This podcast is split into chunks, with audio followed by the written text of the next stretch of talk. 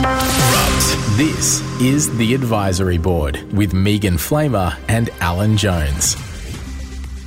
Whether you're starting out or figuring out your next stage of growth, the Advisory Board is here to lend a helping hand. We've been here before and we've helped thousands of founders, CEOs, and organizations all over the world take their lives and businesses to the next level. Each week, entrepreneur, advisor, and well-being consultant Megan Flamer That's me. And serial startup founder, advisor, and investor Alan Jones That's me. will take on the real issues from entrepreneurs like you and show you how to win the day with kindness and a little tough love. Whether you're taking your first steps as an entrepreneur or navigating the twists and turns of scaling up, the advisory board has got your back. Tune in for a concentrated shot of advice that'll answer your questions, unlock your potential, and fuel your success. Disrupt. This is The Advisory Board with Megan Flamer and Alan Jones. Not that Alan Jones. It's so lovely to have your company. we hope you're having a really amazing day. Yeah. We hope your day isn't too speedy or fast or running around like a headless chicken. Coffee or tea is just right. Would you say you're someone who thinks quickly or slowly? I think slowly. Yeah, definitely think slowly. Yeah, I'm- usually the last person to have an opinion in, in a group meeting about something. I'll, I'll I'll listen to everybody else and I'll think about it, and maybe I'll come up with something at the end of the meeting, or maybe I'll have to follow up, you know, later on with an email with my thoughts. It takes me a while. How about you? Do you, like do you think it's discipline that you kind of just keep your mouth shut until later or is it literally that you just in the moment you need time to process? Yeah, yeah. It was, so uh, when people, when other people in the group, you know, rush forward to to you know get into stuff, um, that gives me a great opportunity to, to listen to their opinions and the data and the facts that they bring, um, and so I can kind of synthesize, I think, a, a much more effective solution or answer or, or idea um, by first thinking about what what they propose.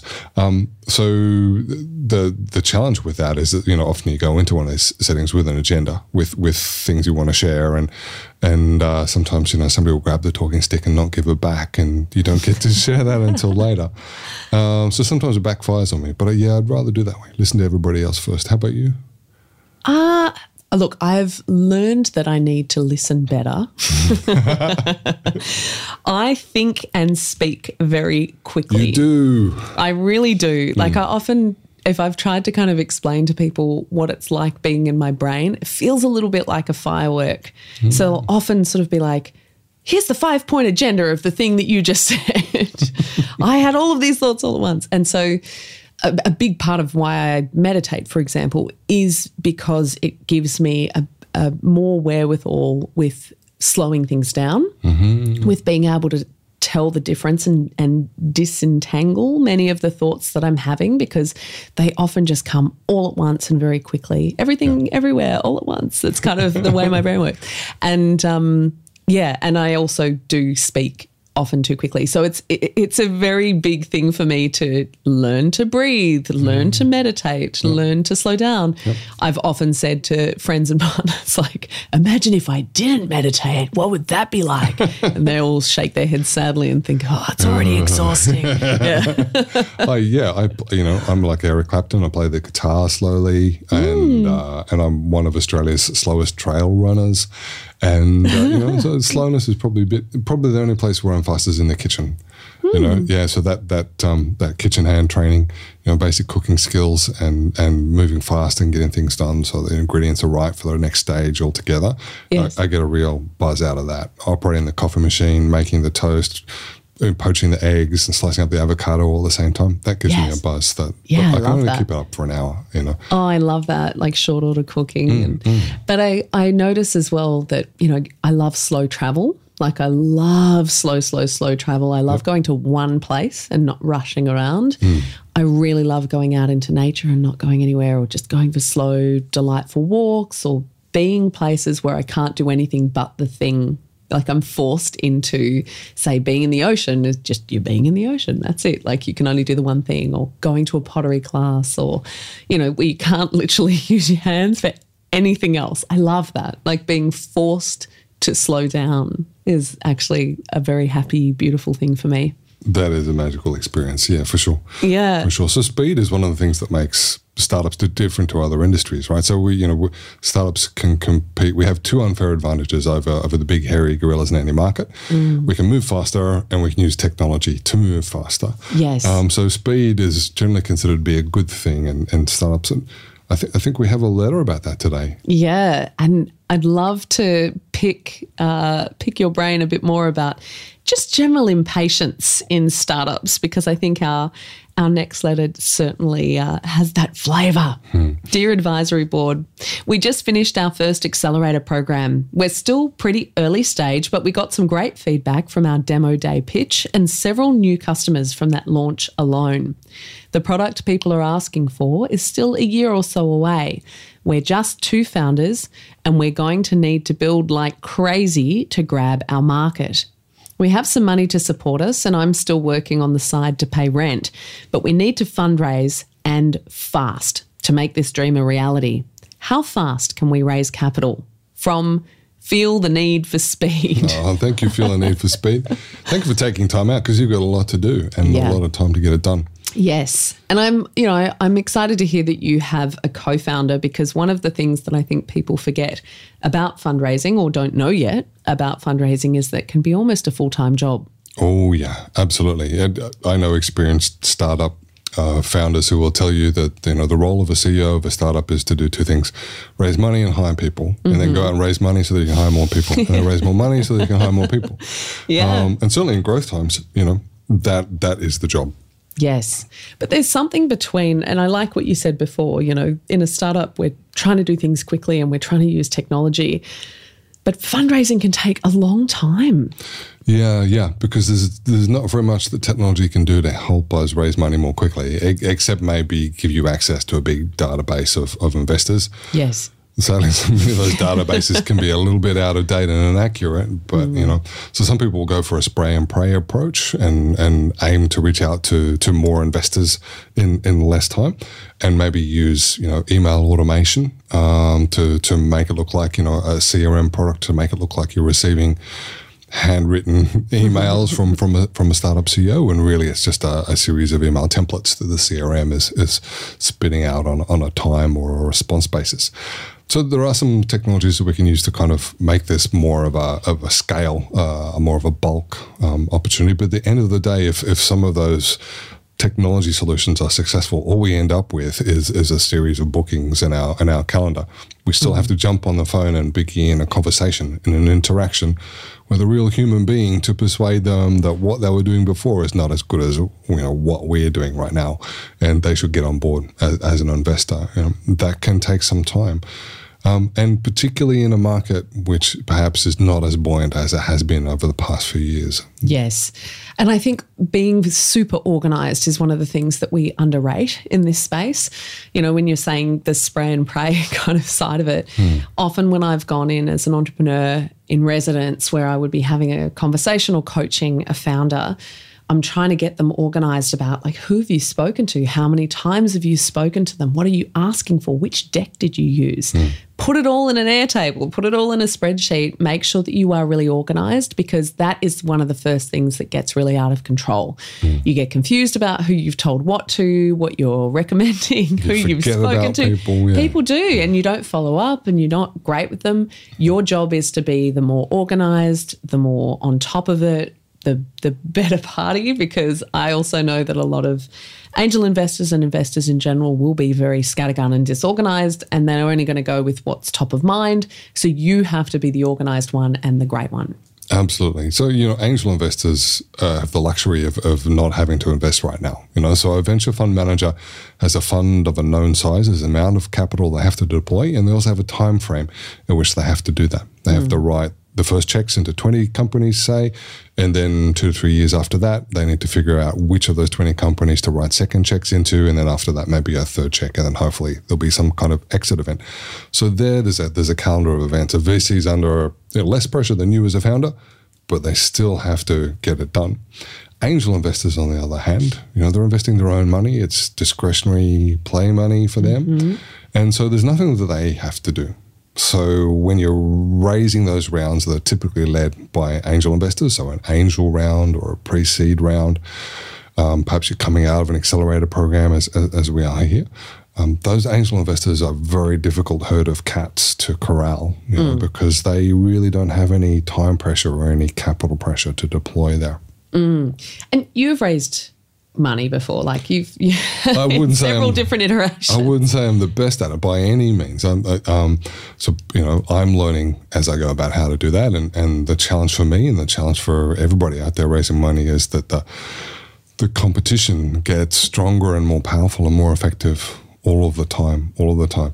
Um, so you know, th- there are um, VCs out there in Australia who I admire enormously for the, for their ability to to be very effective in their in their raising. I just saw again um, the other night in Sydney, Maxine Minter from from CoVenture. Yes. Um, incredible young VC, um, doing an amazing job, and boy, she has corralled a lot of investor interest in a short period of time and done some excellent deals. So you know that that operator reputation spreads. So um, you do well with one investor, convert one investor quickly, cleanly, effectively. That hmm. person is much more likely to introduce you to a friend of theirs who might also be able to invest in, in, in what you're doing next. reputation matters a lot and network and conversations like have conversations early be having you know conversations with people in general about what you're building do what you said you would do. I think that's one of the most powerful things that i've seen with founders like when they're getting started going and having conversations pretty early with a couple of investors or with people who are in that space and then ask them what do you think I should do? Or you know where do you think I should move with this? And then go and deliver on that and come back to them and say hey we're probably going to raise in the next year 6 months down. I've done everything that you said that I was you know that you would recommend. What do you think? What's next? It's also a way to build a mentoring network and a, an advisory board potentially. Um, you know, obviously we're your first and most beloved advisory board, but it's always helpful to have your own advisory board as well. It is. I've done the fundraising route a couple of times where I've done it, you know, with companies that I've worked with and had those com- conversations. I've done it twice with my own companies and both times chosen not to take the capital, which is a friend of mine still Control calls me the yeah control freak. She's like you're an idiot. Um, the first time I think it was the right move because it was unsolicited. Just came and someone wanted to buy the company and was really excited about it. And I was very happy with how it's gone and with what it's gone on to do. And um, I, I just think it was the right move to not um, continue down that path and, and to have someone buy it out and then for me to have all of the reporting for it and, and various things like that. It just wasn't that sort of company. Um, it was a tech scalable company, but it wasn't what I was looking to do with it. And then the second time, I do have to admit that yes, it probably would have scaled and grown and done a lot better if I had actually taken some investment. Probably not the amount that we were looking for, but I think if we had been a little more clever and particular about how we took it and how we had those conversations and finding the right investors, it would have been the right move. But I still maintain that the investors who were offering weren't the right ones and they weren't on board or really cared about the mission. And for me, mission is everything. There's just no point to it. Um, I'm maybe a little bit funny in that I'm like, you can always find more money, you can always find another avenue, you can always do different projects. Like I, I feel like one of those people who's always kind of open to opportunity and change and doing different work. Yep. Um, I don't really worry so much about, you know, making a zillion dollars or about that sort of scalability side. Even though I've helped a lot of people do that, it's not really the thing that I'm driven by or that I care about. Yeah. Um, So yeah, I think being clear about your why and what you're doing. I do want to make sure that we really answer, answer what question? feel the need for speed needs. How I mean, how fast can we raise capital? how Yeah. fast can we raise capital? So I just touched on it there. You know, so so the market's on a bit of a downturn at the moment, and so there are cycles in the market driven by the supply and demand. Mm-hmm. Yes. Number of ideas out there and the opportunities for those ideas. And then on the other side, on the supply side, the the the cap, uh, sorry, the demand side, the the capital, um, the, the number of investors, at what sort of valuation multiples they might be interested in investing in, and and how quickly they might be prepared to invest. And so, you know, the short answer is compared to the last five years, the next, you know, this year and, and the next few years are going to be, you know, quite a bit more slowly. The answer in general to um, when should I begin raising capital is a couple of years ago. You're listening to the advisory board with me, Megan Flamer. And me, Alan Jones. And we're talking about raising capital. And look, this Quickly. is something that we can talk about until the cows come home. We'll have many episodes about this. We've talked about the gender side of it. We're talking about how to get it done. But this particular letter from Feel the Need for Speed is about how fast they can raise capital. And Alan and I have been in this situation a few times before, but we thought it's probably prudent to bring in someone who really, really knows what they're doing in this space and they've mm. done it specifically for this in this way and has done it quickly and sometimes slowly. You've done it more than once, I think. Uh, Tim Brewer is the CEO of Functionly, which is self service organizational design software. And he's very, very kindly agreed to join us while he's on vacation in the Mentawai Islands in Indonesia. He's a very keen surfer, folks. So I think the swell is probably pretty delightful where he is. Tim, thank you so much for joining us. Me and Alan, it's great to um, join you. I am looking over my laptop at the waves at the moment. So it could be a little distracting. But thanks for having me along. so you've done this a few times, but let's talk about your most recent fundraising round. Yeah, so um, as said, I'm the CEO of Functionly. Um, we help leaders fix their gaps, cracks, and overlaps in their organisation structure. Um, I'm based in Perth, Australia, uh, but our company is global, um, predominantly US customers, but we're in almost 40 countries around the world. Um, we chose to raise last year as a, a seed extension, um, given we're heading into some tougher raising times. Um, to kind of cut straight to the chase of how long it takes to raise a round, it took us about three months of preparation and execution to close commitments for the round, um, and about two months to collect all the cash. The round closes once you've banked all the cash, generally, depending on the mechanism used to fundraise. Um, but the net net is it took quite a large amount of time and effort to close, and I think that's kind of a result of the times. But I think that's pretty commonly the place, but definitely learnt some things through that. Tim, let's um, let's go a little bit deeper into what you had to do in that three months you spend mm. organising and, and getting everything in shape. Can you tell us about some of that process?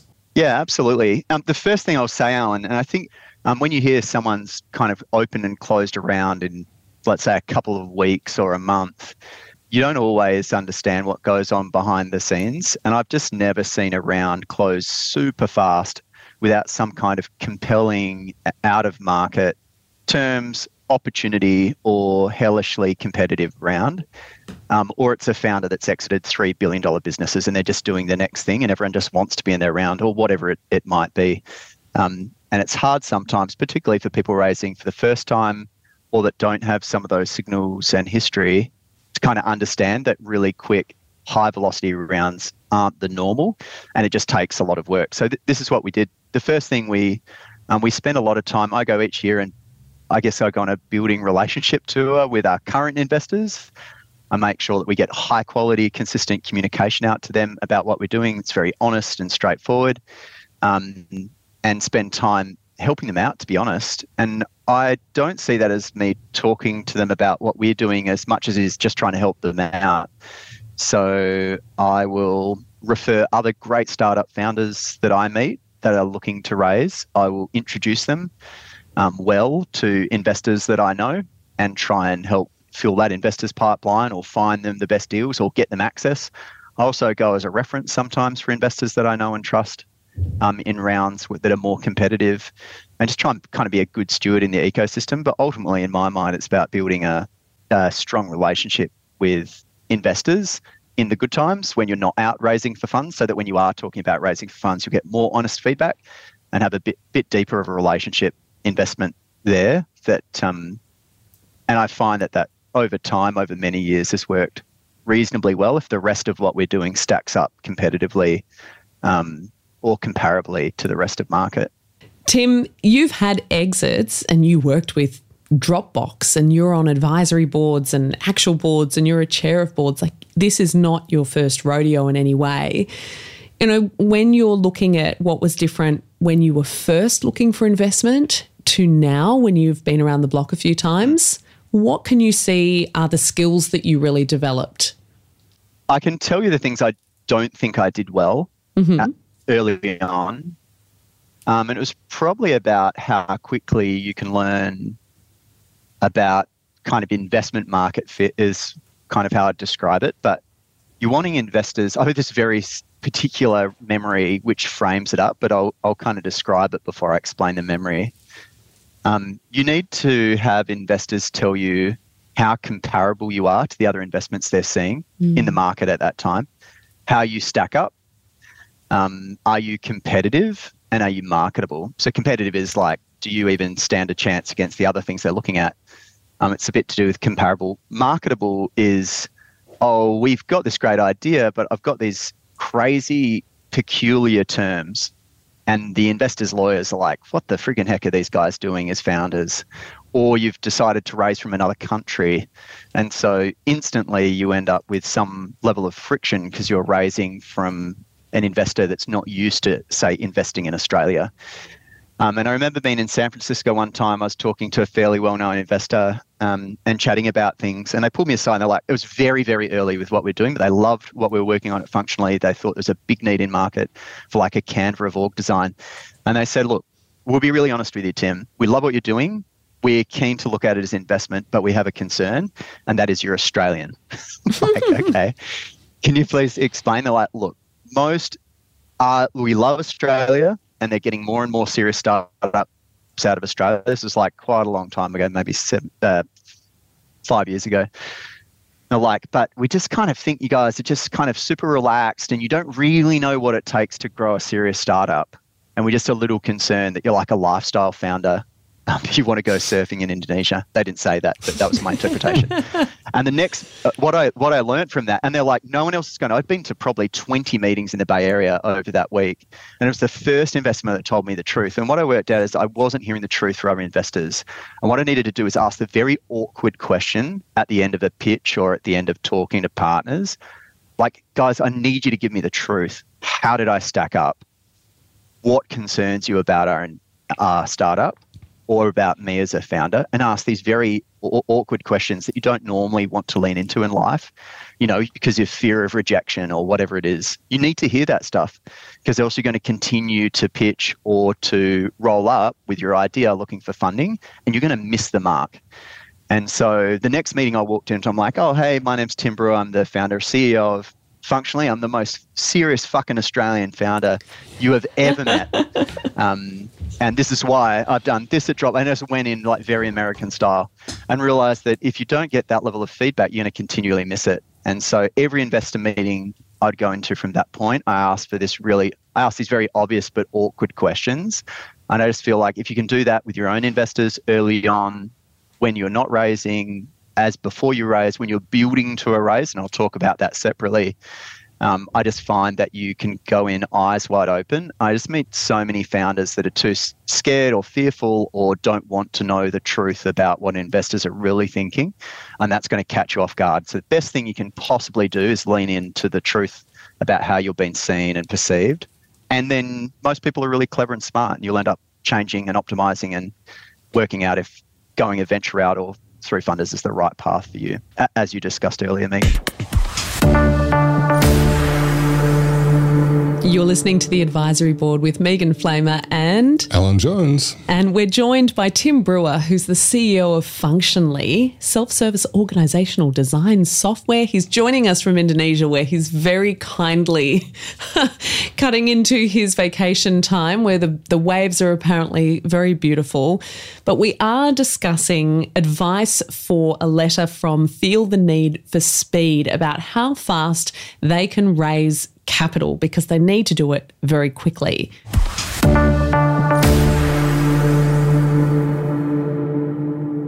When you're starting cold, so here we've got a letter from somebody who's just come through an accelerator program.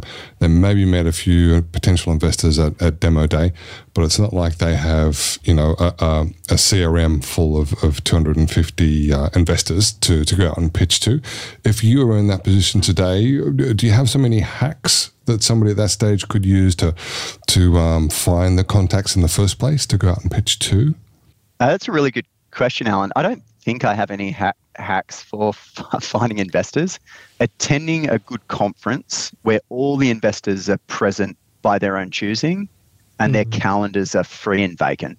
Um, rolling up at SouthStart and having the venture firms or the, the venture partners that were present calendars available and being able to kind of serendipitously connect was really good for us. And I found that less formal environment where they were all present and socializing, having drinks, chatting over dinner, was a very, very effective way to get to meet them in a um, and just initially build a relationship. And actually, during SouthStart, that trip is what triggered um, the lead for our seed stage round um, over beers, actually. Um, and then also triggered a, a, number of other investors that I met on the trip and um, proceeded into pretty deep conversations with. And so that would probably be my hack is find the right event or conference that lots of people are present at where you can get out and get to know people in a more genuine and informal kind of way before you end up being in their office, you know, pitching the partners for a, a round of investment. People regularly paraphrase, um, I think uh, it was Marc Andreessen who maybe said it, or maybe Peter Thiel, uh, but they said um, we don't invest in dots, we invest in lines, right? And so investors like to invest in people that they've known for a little mm. while, companies that they've known for a little while. And and before you're ready to raise capital, and we say you know the right time to start raising capital is 18 months ago, what we mean is that that's that's time to to find ways to meet people and get to know them as a person and have them get to know you as a person, because nearly every investment decision is a, de- a decision to back a founder or a founding team as much as it is about a company, right? And so you've got to get to know the people before you're ready to write a check. It's that part of being in the ecosystem as well, right? So pitching at pitch events and having conversations in events and, and being out there, being a founder who does such a great pitch that people are talking about it and that people know who you are. And also just being a part of the community. I really love what you said, Tim, about being useful to people and going around and trying to be useful and connecting with them so that you can really build those relationships, not in a purely taking way, but looking at how you can contribute to the ecosystem at large, to other founders.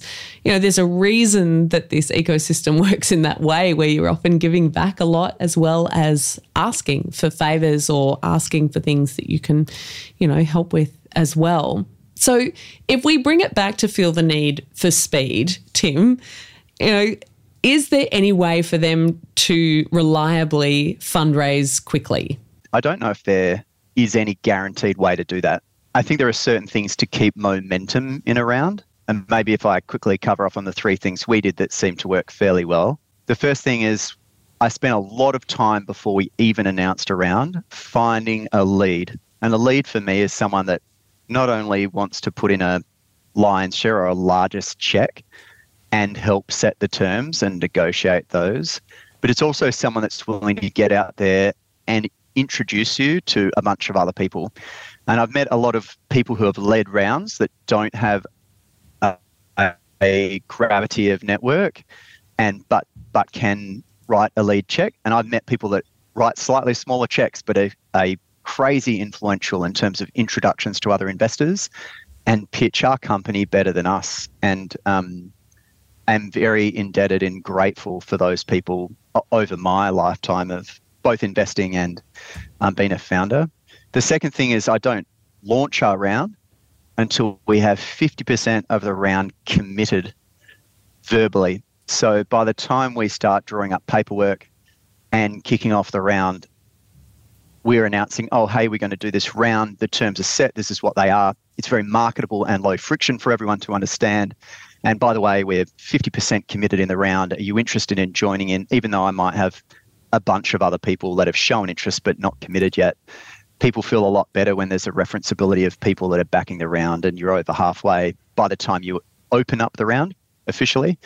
And then the last thing is you need to be prepared to close the round well. Um, if you're issuing shares until you collect all the cash, it's not closed yet. And I see a lot of people lose momentum as they're collecting cash.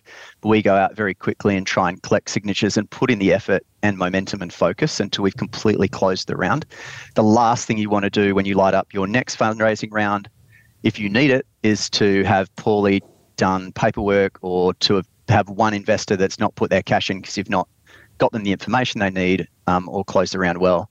So getting a good lead, 50% of the round committed before we launch and um, make sure you're willing to put in the time to properly close the round and get all the cash collected are the three things that helped us keep momentum. Um, but there's no there's no magic, you know, silver bullet. I don't think. Tim, that's such fantastic advice. Thank you so much. And I know that Feel the Need for Speed will certainly have a lot to take forward and uh, take action with from your amazing advice. So thank you so much for joining us. Total pleasure. Thanks for having me, Alan. Megan's great to speak with you both again.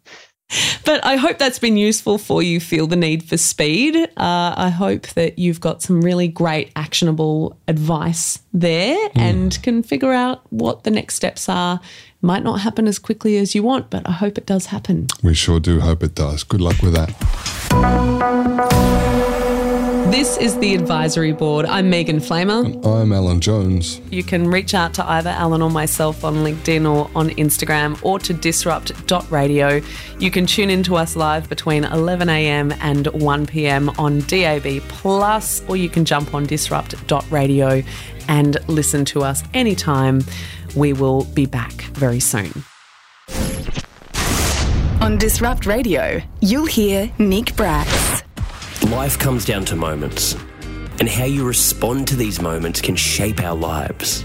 Picture spending every waking moment training your ass off to compete as a diver in the Olympics making it to the qualifying round, hitting your head on a diving platform with the whole world watching, only to get back up on that platform, seize the moment, and win the gold medal. Soul Trader provides you with invaluable insights, guidance, and inspiration to become the best version of yourself as an entrepreneur and a human being. And my coach, Ron O'Brien, came to me and said, Well, you know, it's just two years to the next Olympics. And I said, Okay, two years, I could do two years. But a lot happened in that two years. Nick Bracks helps your mind, body, and soul find a work life balance sheet with Soul Trader. Live on DAB, online and on demand at disrupt.radio.